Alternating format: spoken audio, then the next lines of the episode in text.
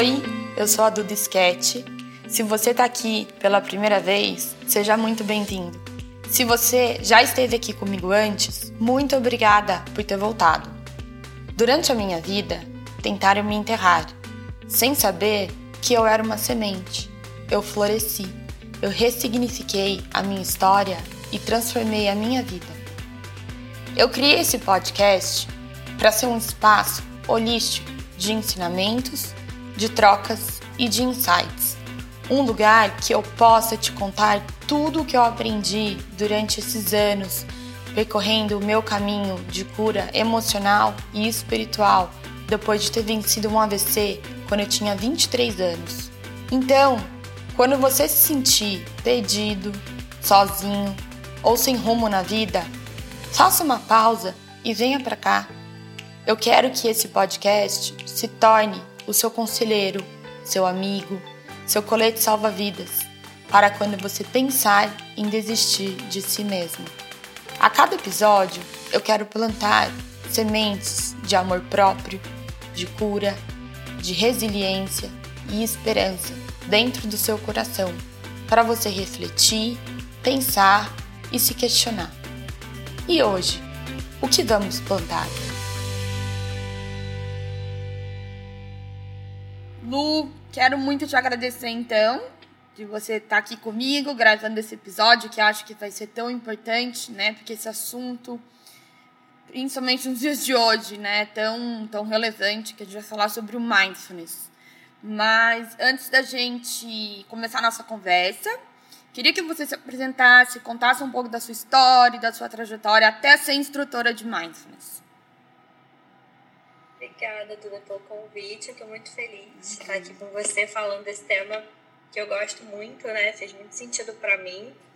Então, bom, a minha história, assim, eu acho que muitas pessoas se identificam, porque, na verdade, eu era advogada é, e já trabalhava, enfim, escritório, tudo isso, já tinha feito pós, já estava super nesse caminho, mas eu era, nem vou culpar só o direito, porque qualquer profissão pode ser estressante, né? Uhum. Mas eu era uma pessoa, sempre fui uma pessoa muito estressada, desde criança.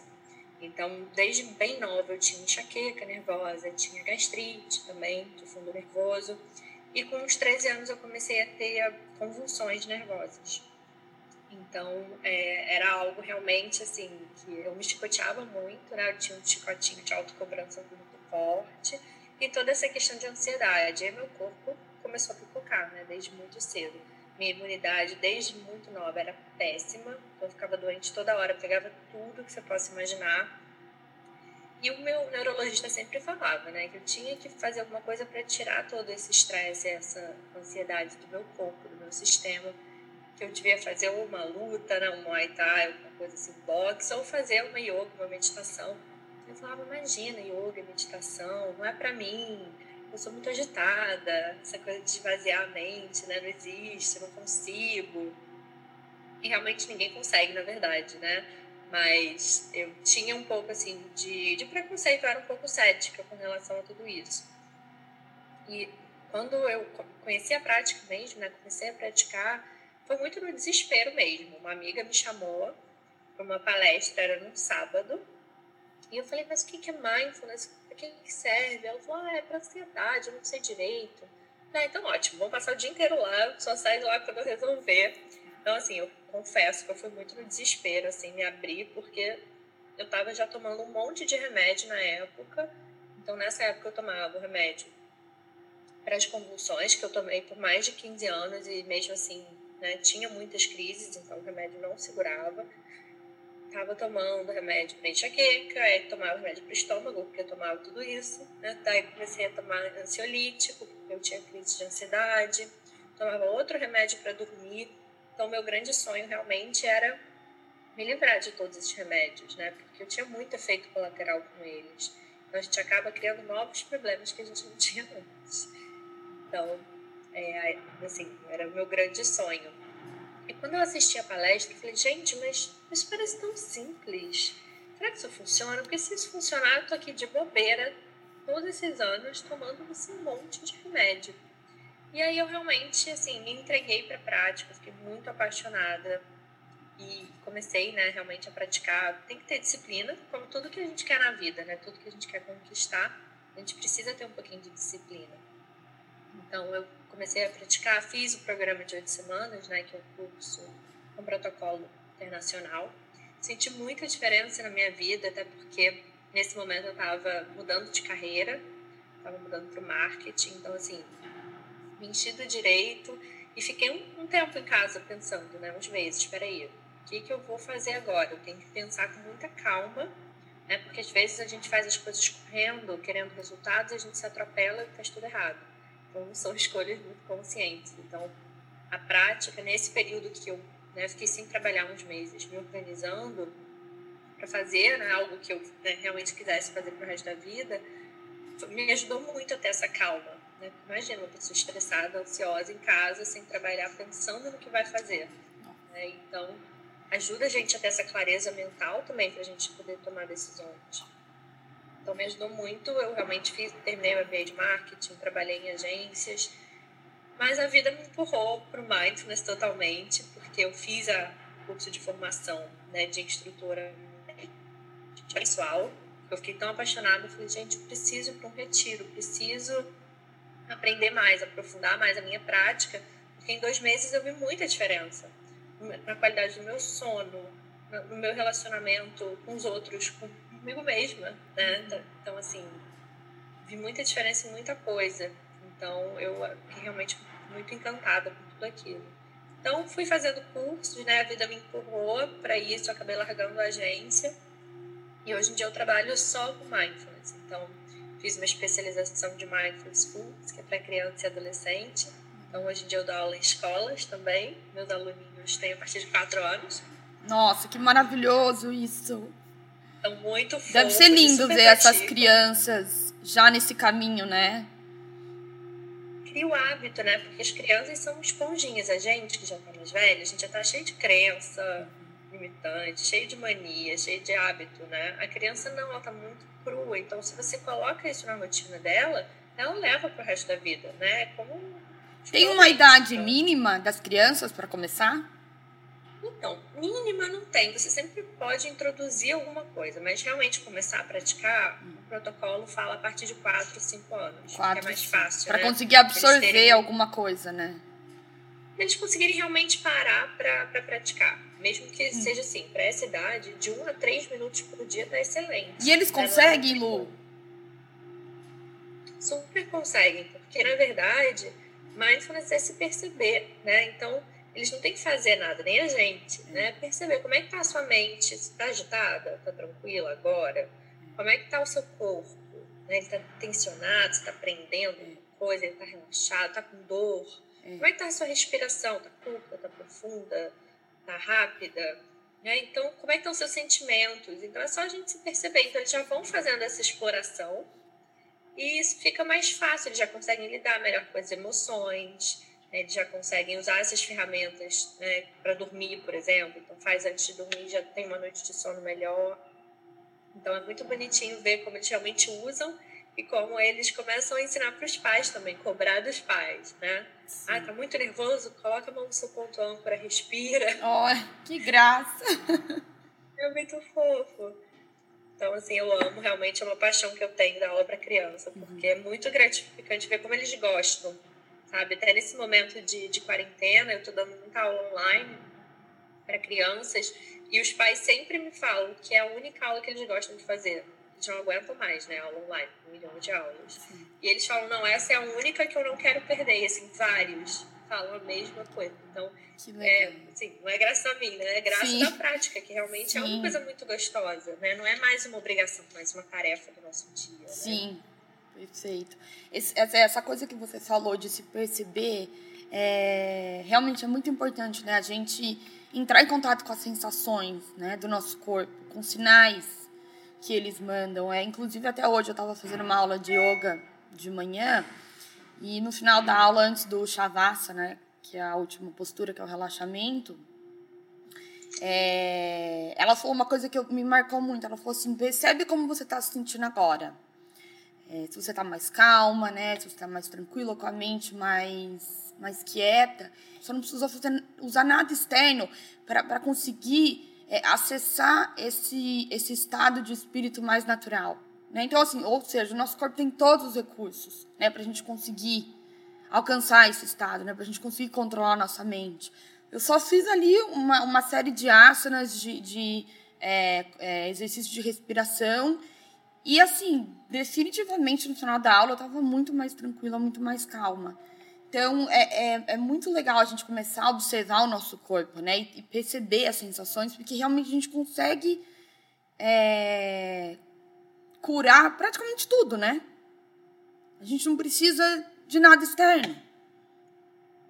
É, muitas respostas estão dentro da gente, né? Isso não é assim só ah, uma coisa bonita de falar. Realmente, a respiração é um remédio natural do nosso corpo, né? Mas não tem efeito colateral não custa nada, está sempre com a gente. A gente pode usar a qualquer hora, em qualquer lugar. O corpo também. Então, assim, é corpo e mente juntos. A gente esquece, a gente está muito no mental hoje em dia.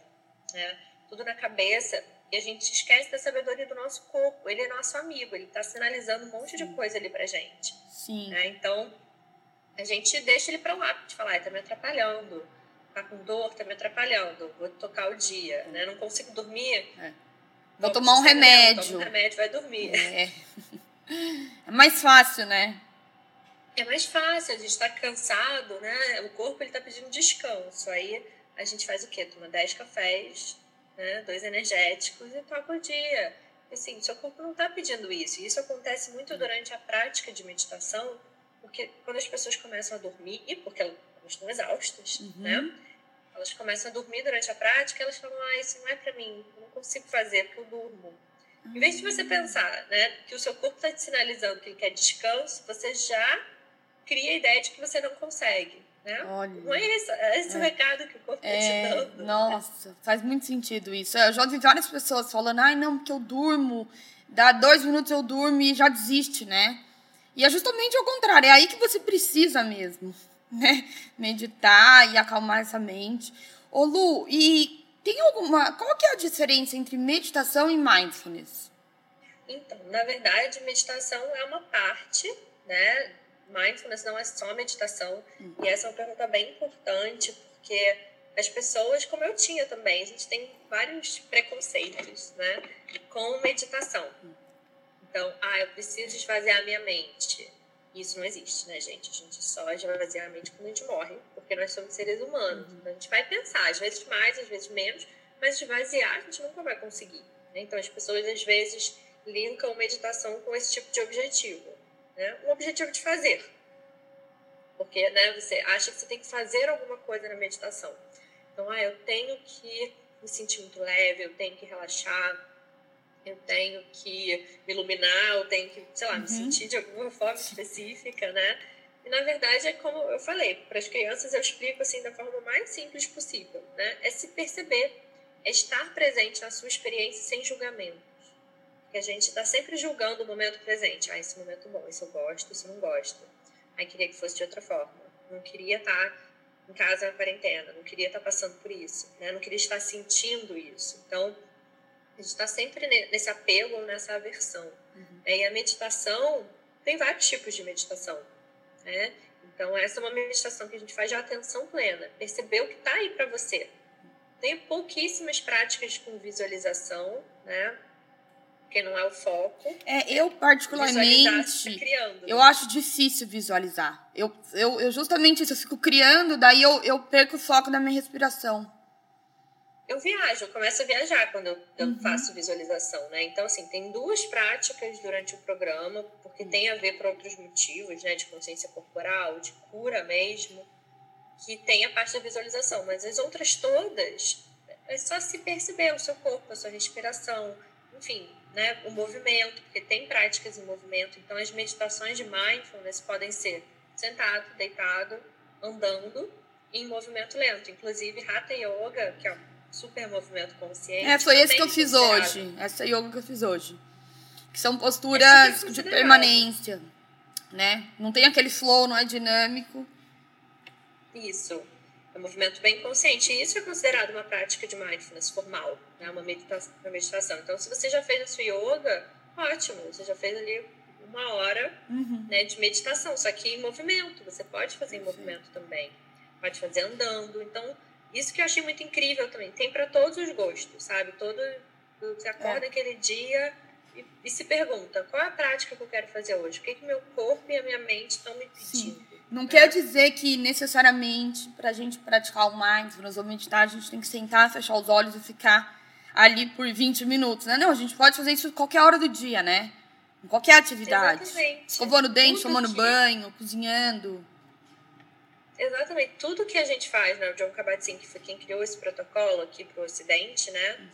É, ele fala, tudo que se faz com presença se torna uma grande meditação. Uhum. Então, é isso. É tomar banho, é comer, é falar com os outros, é trabalhar. Tudo que a gente faz com presença. Porque a mente, ela tem o hábito de ficar no passado ou no futuro. Então, ou é uma mente mais nostálgica, que a gente fica sempre achando que a vida era melhor em outro tempo, ou quando a gente se chicoteia muito, achando que a gente devia ter feito diferente, falado algo diferente, ou a mente no futuro, que é a mente ansiosa. Então, a gente já está sofrendo ali com várias coisas que muito provavelmente nem vão acontecer, a gente já está, né? Quantas vezes isso já aconteceu na quarentena com todo mundo, uhum. né? A gente ficar com a mente ali apocalíptica. Uhum então, isso também não ajuda nada. É esse treino da gente voltar para o momento presente, né? Então, por isso que, até como você falou mesmo, é muito mais do que só a meditação. Mindfulness realmente é um estilo de vida. É como você aplica isso no resto do seu dia. Não adianta nada você meditar uma hora todo dia e no resto do dia você não lembrar o que você comeu ontem, o que você falou com as pessoas, se você escreveu aquele e-mail, mas eu mandei o e-mail ou só escrevi. Né? Então a gente nunca lembra onde você deixou a chave, se você tomou remédio, se passou o shampoo, a gente não lembra. Isso não é falta de memória, é falta de presença no que a gente está fazendo. Que a gente quer fazer mil coisas ao mesmo tempo. Né? Olha, que legal isso que você do... falou. Porque muitas vezes as pessoas, ouço as pessoas falando assim, nossa, esque, esque, não sei onde eu deixei a chave, não sei onde eu guardei isso. E as pessoas acham que é falta de memória, né? Nossa, memória tá horrível, é, envelhecendo, enfim. Não, só que é falta de presença. Então a gente consegue melhorar isso através do mindfulness, dessa atenção plena. Com certeza, e também é porque, né, quando a gente pratica, a gente está fazendo a neuroplasticidade, que é a musculação do nosso cérebro, né? Então, a gente desenvolve também o hipocampo, que é responsável pela memória. Então, a gente não precisa tomar remédio, a gente só precisa praticar. Maravilhoso! Nossa! E as pessoas falam muito assim, ai, mas né, quando eu estou meditando, eu não gosto nem de usar muito a palavra meditação, hum. porque as pessoas linkam muito com essa coisa, né, de relaxamento, de esvaziamento, uhum. então elas acham que se elas não estão conseguindo esvaziar a mente, se elas não estão relaxando, não está funcionando. Uhum. Eu sempre comparo com exercício físico, sabe? Não importa se você sentiu prazer ou não, até porque cada dia, cada momento a gente está de um jeito. Então, você pode amar fazer yoga, mas pode ser que um dia você não esteja tão afim. Com certeza. Né? Mas você vai mesmo assim, e depois uhum. você se sente bem, você vai, que bom que eu insisti. Uhum. uhum. Então, não importa se você sentiu prazer ou não no exercício. Você gera os benefícios para o seu corpo, para os músculos da mesma forma. Então, é a mesma coisa com o nosso cérebro. Não importa se você relaxou ou não, se você está agitado, percebe a sua agitação. Como é que está essa agitação no corpo? Como é que está a agitação na minha respiração? Minha respiração mudou? Né? Se eu estou agitado, minha mente também está agitada. Quais os pensamentos que estão surgindo? É só essa exploração de si mesmo. Né? E a gente fica achando que a gente tem que fazer várias coisas ou que não está funcionando. Aí as pessoas ficam frustradas né? e acabam desistindo. Então, é realmente muito mais do que só a meditação. É realmente viver dessa forma. Muito legal. Ô Lu, e quais são os, os principais benefícios do mindfulness para a nossa vida? E, assim, mais importante, tem vários benefícios, né, cientificamente comprovados, porque, como John Kabat-Zinn é médico, né, ele queria aplicar isso lá na década de 80 nos hospitais que ele trabalhava, com pacientes com dores crônicas, pacientes terminais, ele teve que embasar cientificamente, né? Então, é muito importante sempre lembrar que a prática de mindfulness que traz os benefícios. Né? E não só mindfulness, que hoje em dia, como está um pouco né, na moda, as revistas colocam, né? mindfulness faz isso, faz aquilo. Na verdade, mindfulness não faz nada, né? É prática.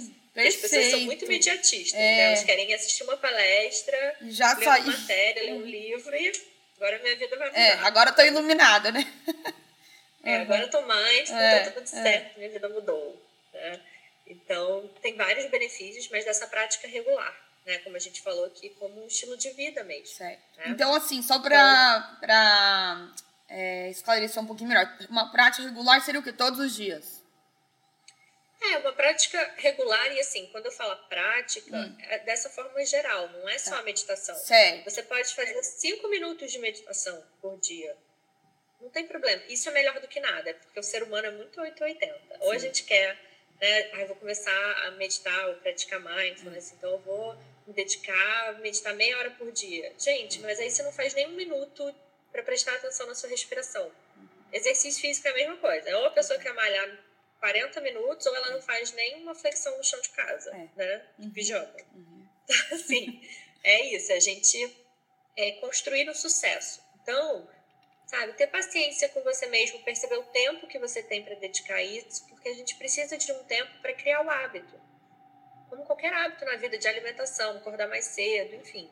A gente precisa de um tempo, mais ou menos uns 21 dias aí, uhum. para o corpo acostumar, o corpo e mente entenderem aquilo como algo natural para o seu dia, certo. né?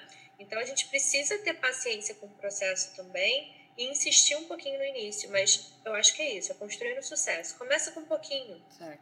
Tira cinco minutos. Ah, Lu, não tenho cinco minutos. Tira um. Pronto. Tá. Né? Uhum. E você vai lá, põe um áudio com uma meditação guiada. Eu acho que é sempre mais fácil para quem é iniciante, né? Então faz ali cinco minutinhos, um minutinho e inclui essas práticas informais e mudanças de hábito, né? No seu dia, porque isso não tira nenhum tempo a mais. É só você fazer com mais presença, tomar banho, né? Como você falou, comer, enfim. Qualquer hábito que você muda na sua vida pode ser hábito bobo, tá, gente? É porque o cérebro parece muito bobo, porque é algo simples, mas tudo isso vai fazendo a neuroplasticidade, né? Moldando o seu cérebro de uma forma mais benéfica ao longo do dia. Então, você mudar o lugar onde você senta, hum. né? Quem tem lugar fixo ali na mesa para almoçar, para jantar, muda. Hum. Isso tira o cérebro do piloto automático porque você fica com outra perspectiva. Legal. Mudar caminhos que você uhum. faz sempre. Então tem coisas bobas, usar a mão não dominante para fazer algumas tarefas do dia a dia então comece a inventar. Agora, a última que eu comecei a fazer com a mão dominante é espremer limão. Então todo dia de manhã eu vou lá, espremo limão com a outra mão. Boa ideia. Então, são coisas que ah. Não tomam nenhum tempo a uhum. mais. E você vai o tempo todo deixando o seu cérebro atento. Porque uhum. o piloto automático é o hábito. A gente faz tudo da mesma forma todos os dias. Por é anos, né? E a gente está querendo né, fazer mil coisas ao mesmo tempo. Mas isso tira muito a nossa presença e o bem-estar, aquela aquela leveza do dia, uhum. né? Porque parece que o dia passou voando, você vive exausto, né? Sem energia. Então, às vezes as pessoas pensam, ah, mas ficar em atenção plena, assim, quase o dia todo, né? Várias vezes por dia, não é cansativo? Muito pelo contrário. Né, traz uma sensação muito boa de pertencimento, você está ali na sua vida, de bem-estar, né, você toma as rédeas do seu dia. Então, assim, faz muita diferença. Né? Então, realmente, é colocar aos pouquinhos. Sim. Qualquer prática informal, mudança de hábito que você coloca, não está tirando nenhum tempo a mais. E você está vivendo dessa forma, né? Como realmente um estilo de vida. É. Então, até ouvindo vocês falar essa questão de levar mesmo essa atenção plena, né? Para o nosso dia, eu percebi que desde que eu tenho praticado meditação e mais consciência assim, no meu dia, acho que já tem uns dois anos que eu tô nessa, nessa jornada, assim, é, fiel, né? Porque antes era aquela coisa, ah, uma vez na semana, agora não. Agora todos os dias eu tenho o meu momento de, é, é, de, de, realmente ter mais essa consciência, seja na, na, no yoga, meditando, ou enfim. E é muito engraçado que eu sempre fui uma pessoa muito desastrada. Muito. Deixava cair tudo, tudo quebrava é, eu vivia quebrando a unha é, no, no, armário, sabe quando eu ia abrir porta, fechar porta, abria de qualquer jeito. Então, assim, isso era muito presente. E eu notei como isso melhorou em mim, sabe, durante o meu dia. Dificilmente alguma coisa cai, eu quebro alguma coisa, é, ou esqueço alguma coisa no forno, sabe? Sabe essas coisas do dia a dia que a gente acha que é normal? E não. É, a gente fala, eu sou desastrada. Isso, eu sou desastrada. é. Antes da minha mão tudo caía, tudo era uma bagunça. Agora não. Então eu pensei, falei, gente, eu tenho certeza que é porque eu tô trazendo essa atenção. Sabe? Para o meu dia, todos os momentos, né? Qualquer assim, eu levanto, dou um passo, sempre tento estar tá pensando, tá bom, você tá indo para a cozinha pegar tal coisa. Eu não, por exemplo, eu evito é, é, ir pro quarto com o celular na mão, respondendo alguma coisa. Isso eu acho que é a pior coisa do mundo, né? Deixa a gente muito distraída. E então essas esses são pequenas coisas só faz a diferença, né, Lu? Quando a gente tá realmente Nossa, presente. Com certeza. Uma diferença que eu senti muito assim foi exercício físico, uhum. porque eu, eu sou muito fã. Assim. Uhum. Depois eu nunca me arrependo, mas assim, uhum. para fazer não é aquela coisa que eu vou feliz, Sim. sabe? Então eu comecei a perceber porque eu fiz uma, algumas aulas de Muay Thai, enfim, de, né, dessas lutas antes de começar a praticar. E assim, eu era toda errada, fazia tudo assim muito sabe, errado, me sentia péssima. E depois eu retomei as, algumas aulas, né? Depois que eu comecei a praticar, eu avisei pro professor, falei, olha, desculpa, mas eu já sei, eu não sou muito boa nisso, eu faço tudo, meus movimentos são péssimos, descoordenados. Quando eu fiz a aula, o professor falou, Luísa, mas não, você fez movimentos perfeitos, aliás, parecia que você já praticava há um tempão porque a gente está mais consciente. E as pessoas usam muito para esporte, né? Atletas, até profissionais, usam muito porque o movimento né, fica mais refinado, fica mais consciente, porque a gente está fazendo ali a aula, seja de yoga, de muay thai, de qualquer coisa, pensando no que a gente tem que resolver depois, né, no que a gente tem que falar com as pessoas, na mensagem que a gente tem que mandar. Então você não está ali presente no seu tá movimento. É. Aí você acaba se lesionando, acaba fazendo errado, enfim. É. Né? Então, isso eu senti muita diferença, assim, também mesmo no dia a dia. Total, não, faz muito sentido. É, você consegue, e também eu acho que ajuda muito na questão, assim, de lesão. Você se machuca menos, né, no exercício. Com eu também notei tudo isso. Só, não, são benefícios incríveis. E, então, vamos lá. Então, pra gente voltar, quando eu te perguntei dos benefícios. É, você falou, então, para memória, né, é muito bom, para ansiedade e tem mais estresse, para qualidade de sono, né? Eu tirei meus remédios todos, inclusive para dormir. Olha né? que Praticando. legal. Então, para quem tem esse desafio, né? Pratica antes de dormir, já deita, né? Desliga a Nossa, luz, porque isso olho, é um é um desafio para tanta gente, né? Conseguir dormir bem. Nossa, eu morro de dó, porque eu conheço tanta, tanta, tantas pessoas que não dormem. Ou, ou isso estraga tudo. Estraga né? tudo. É. Ou assim, às vezes a pessoa, ai, não, porque eu durmo é, 8, 9 horas por noite. Eu falo, tá, mas como que você acorda? Você acorda bem? Você acorda com disposição? Não. Acordo cansada, acordo morrendo, quero dormir mais. Então isso não é dormir bem, né? Dormir bem é você, se você acordar bem, eu acho, pelo menos. É você acordar com energia, com disposição. E o sono. É qualidade mesmo. Qualidade né, do sono. Do sono. Não é quantidade de horas que isso. você. É isso que você falou, não quer é, dizer nada, né? Não quer dizer nada. Então, e o mindfulness, então, ajuda muito na prática, né? Ou melhor, corrigindo. A prática do mindfulness ajuda muito na qualidade do sono. Ajuda muito, ajuda também, né? No alívio de dor crônica, você aprender a lidar melhor uhum. com essa dor, porque aquela dor não vai embora, né? Uhum. Então, isso não significa que você não precisa ter qualidade de vida né, até o final da sua vida. Sim. Então, como você lida com aquilo da melhor forma possível, né? Então, tem muitos estudos nesse sentido também. Tem também, Legal. né, autorregulação emocional, a gente aprender a lidar melhor com os nossos sentimentos, Sentimento. que são um grande desafio, Sim. né? Uhum. Ainda mais em um momento como esse. Uhum. Então, assim, lidar melhor com os outros também, porque a gente não pode mudar os outros, uhum. né? A gente uhum. só pode mudar a forma como a gente reage aos outros. Então, tem diversos benefícios aí maravilhosos né, para a nossa saúde física e mental, porque fortalece também o sistema imunológico. Então, assim, é uma prática muito completa né, de, Sim. de corpo e mente. Muito legal. Ô Lu, e vamos falar um pouquinho agora de mindful eating, que eu isso também acho um assunto super relevante. Explica para nós um pouquinho como que é. Então, mindful eating né, é uma uma vertente do mindfulness, que eu também né, fiz a formação, sou instrutora de mindful eating, e é ter atenção plena, né, ter foco ali, não só no seu dia, né, no seu trabalho, porque realmente né, a prática ajuda no foco, nessa presença, né, na produtividade, mas ter foco na hora de comer, porque a gente está sempre fazendo mil coisas ao mesmo tempo. Então, a gente nunca está só comendo, né, a gente está sempre comendo e respondendo umas mensagenzinhas no telefone, e vendo noticiário, ou sei lá, fazer qualquer outra coisa. Né? Então, claro que não é para a gente comer em total silêncio, uhum. né, comer sozinho para sempre, uhum. né? Não é isso, mas como a gente tem várias refeições por dia, né? Essa é a boa notícia. A gente tem sempre uma nova chance de colocar em prática alguma coisa do mindful eating, né? Então, é trazer essa presença para a hora de comer, perceber os sinais né, de fome e de saciedade do seu corpo. Não é o que você acha, né? Ah, agora está na hora de comer. Você perguntou para o seu corpo se ele está com fome? Uhum. Né? Como você lida com o comer emocional? Perfeito. Porque esse comer emocional não é a fome de verdade.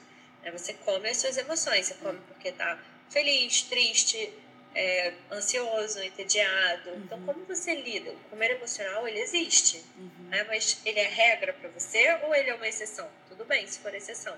Né? Mas, e se ele é regra no seu dia, tem algo errado. Que aí acaba trazendo frustração, culpa, né? aquele chicotinho.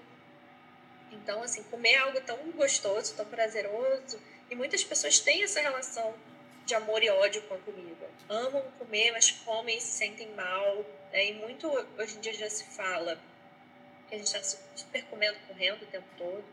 E já tem muita pesquisa falando da microbiota, né? Como o nosso intestino é o nosso segundo cérebro. Então, ele assim, é, não é só aquela coisa de, ah, eu comi muito, exagerei e estou me sentindo mal fisicamente. Realmente, o intestino afeta muito não só a nossa saúde física, como a nossa saúde mental.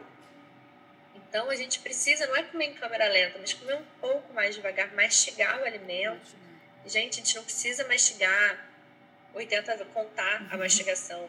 É sentir o alimento acabou, aí você engole, né? O nosso estômago, ele ele não tem dentinhos. Uhum. Então, a nossa né, digestão começa na boca. A gente tem que, né, tem a saliva, tem né, a mastigação, e a gente ajudar, porque o corpo é uma máquina incrível, né, que faz várias coisas maravilhosas pela gente todos os dias. Ele está cansado, ele está com dor, ele está sendo criticado o tempo inteiro pela gente, uhum. né?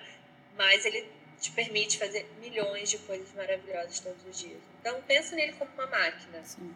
Você não pega o seu carro e coloca nem qualquer combustível no seu carro e nem põe mais do que cabe ali. Então, é a mesma coisa com o seu corpo. Senão, você sobrecarrega a sua digestão. Em vez de ele fazer outras coisas, ele está ali digerindo uma comida que ele já não precisa mais. Então, quando a gente começa a praticar, né, o objetivo não é emagrecimento, mas pode acontecer, uhum. porque de repente você está comendo muito mais do que você precisa todos os dias, né? Você não está acessando essa sabedoria interna do seu corpo. Então a gente começa a se sentir melhor, né? a nossa saúde fica melhor, a gente começa a respeitar o corpo, a gente trabalha muito esse comer emocional, então a gente né, aprende a se nutrir de outras formas também que não só com comida. Porque mindful eating não é só na hora de comer, né? Como você aplica essa autocompaixão também, da gente se tratar um pouquinho melhor, né? Porque a gente se critica o tempo todo, julga o nosso corpo, tá sempre querendo mudar, né? E, e não muito por amor ao corpo, mas muito por ódio, né? Da gente não gostar de quem a gente é, do, né? dessa nossa casca. Uhum. Então, Mindful Eating eu acho uma, assim, um protocolo muito bonito, né? Porque não trata só a comida, mas trata como a gente se relaciona com a comida, mas também com a gente. Perfeito. Ô Lu, e como que a gente pode começar a aplicar o Mindful Eating no nosso dia a dia? Primeiro, primeira coisa, acho que seria deixar o celular longe hora de comer. Eu acho, acho que assim, gente, deixar o celular longe para Conta como que você faz. Como, como que é a sua rotina? Conta pra gente como que você faz. Na hora de comer. comer. É. Então, o que eu gosto muito de fazer primeiro, assim, realmente se policiar, porque dá muita vontade de pegar o celular para ver alguma coisa. Né? Então, claro, você pode comer vendo TV, vendo alguma coisa interessante no celular, uma live, às vezes alguma coisa que você quer ver, não tem problema. Mas tira pelo menos os primeiros minutinhos hum. para estar presente. Uhum. Porque se a gente está fazendo outra coisa, a gente perde um pouquinho esses sinais né, de fome e de saciedade. Ah, Lu, mas e se eu estiver com outras pessoas? Então, assim, vou dar dicas bem práticas e se quiser, vocês tiram os estímulos externos, né? Eletrônicos, TV, enfim. Mas, assim, basicão que você pode fazer com pessoas em volta e dá para fazer em toda a refeição, mesmo que você tenha que comer um pouco mais rápido, né? Às vezes a gente realmente está com pressa. Uhum.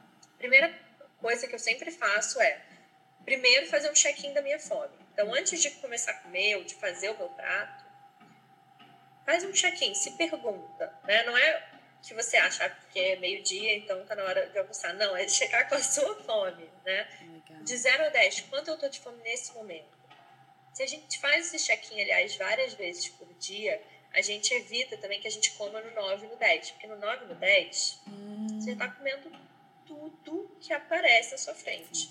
Né? Você já não tá mais com controle. Eu sou assim, pelo menos. Sim. Então, você pode se alimentar um pouco antes disso. Uhum. Então, se perceber que a fome está aumentando, se for possível, come.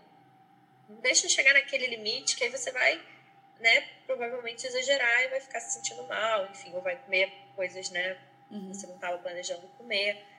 Então, acho que fazer o check-in da fome. Então, né, se pergunta, de 0 a 10. E aí você vai fazer o seu prato, ou se o seu prato já estiver na mesa, né, você vai comer de acordo com aquela fome. Outra dica que me ajudou muito, que eu comia muito rápido mesmo. Assim.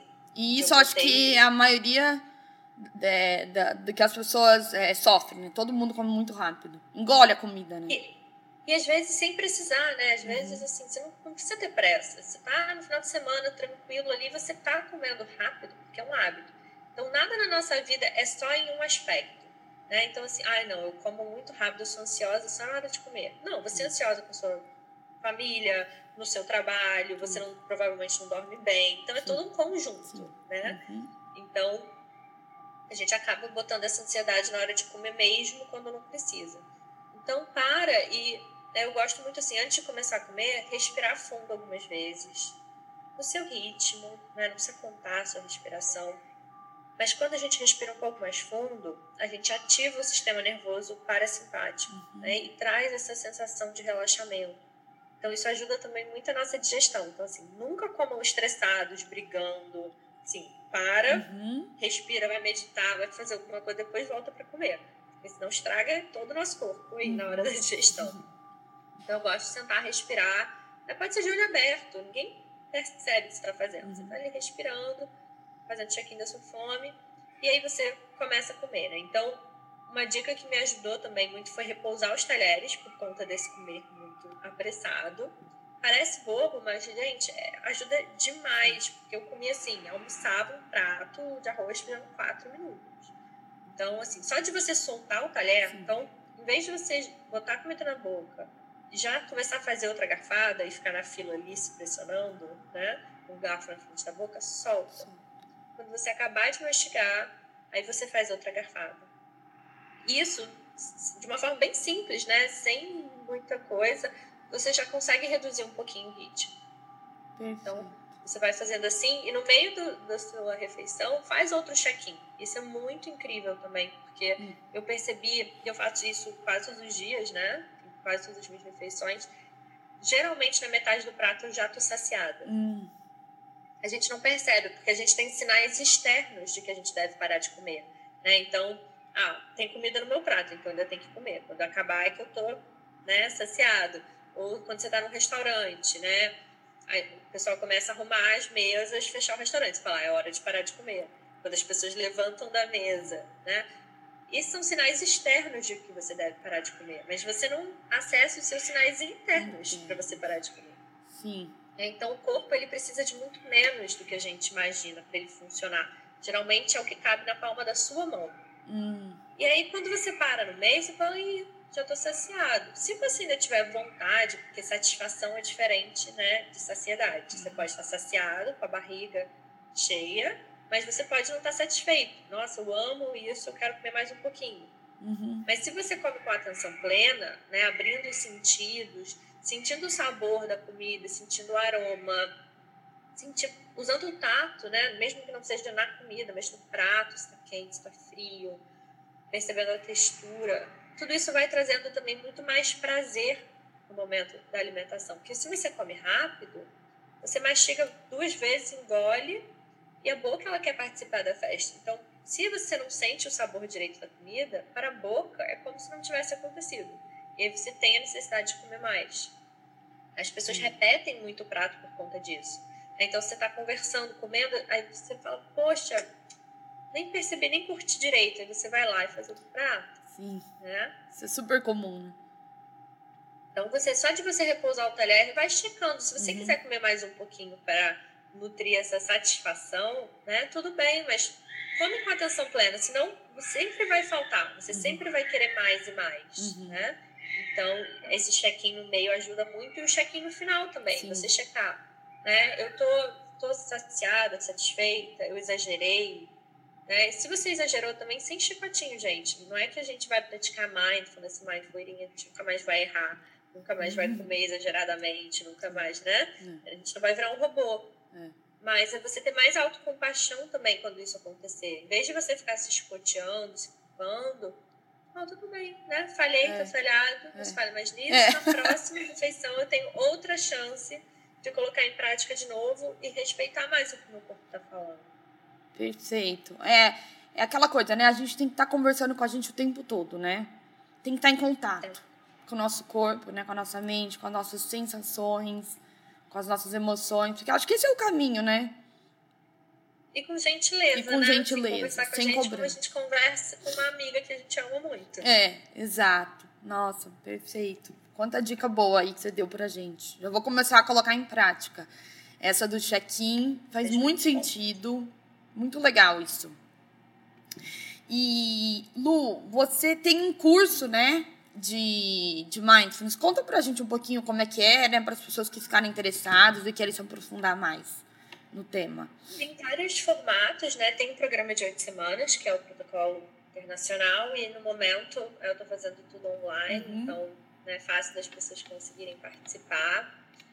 Então, tem o protocolo de oito semanas, tem de um mês também, um curso de introdução, né? Que eu comecei durante a quarentena, que o nome era mais, mas a quarentena, porque as pessoas estavam prestando muito. Uhum. Eu falei, não, vou fazer uma coisa de um mês para facilitar para as pessoas, então agora eu só mudei o nome mas é um curso bem focado assim, com aulas ao vivo, né? tanto o programa de oito semanas quanto esse de um mês, para que as pessoas consigam realmente né, implementar isso na rotina.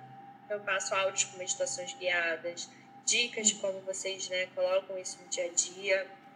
Então, tem esse acompanhamento, né, assim, ao vivo, que também é muito gostoso, e eu vi vários resultados incríveis né, de quem realmente praticou nesse um mês, conseguiu mudar muita coisa. Tem o de Mindful Eating também, de um mês. Ah, legal. O protocolo ele tem 10 semanas, né, o protocolo completo, mas nesse período eu adaptei para um mês, para as pessoas hum. poderem ter acesso, né, e conseguirem é, já começar a colocar em prática. Então tem esse de um mês. E você abre, é, toda, todo mês você abre, vai abrindo vaga? todo mês tem algum curso, né? Ah, que seja esse só de um mês, tá. de oito semanas costuma ser de dois em dois meses, a não ser que tenha muita gente, aí me manda mensagem porque eu acabo abrindo alguma turma extra. Tá. E tem também, né? Tem grupos de WhatsApp também para quem prefere essa Legal. coisa assim, sem horário muito fixo. Também manda as práticas por lá, coisas fáceis de vocês colocarem na rotina, sozinhos. E tem um clube também de mindfulness, que é recente, hum.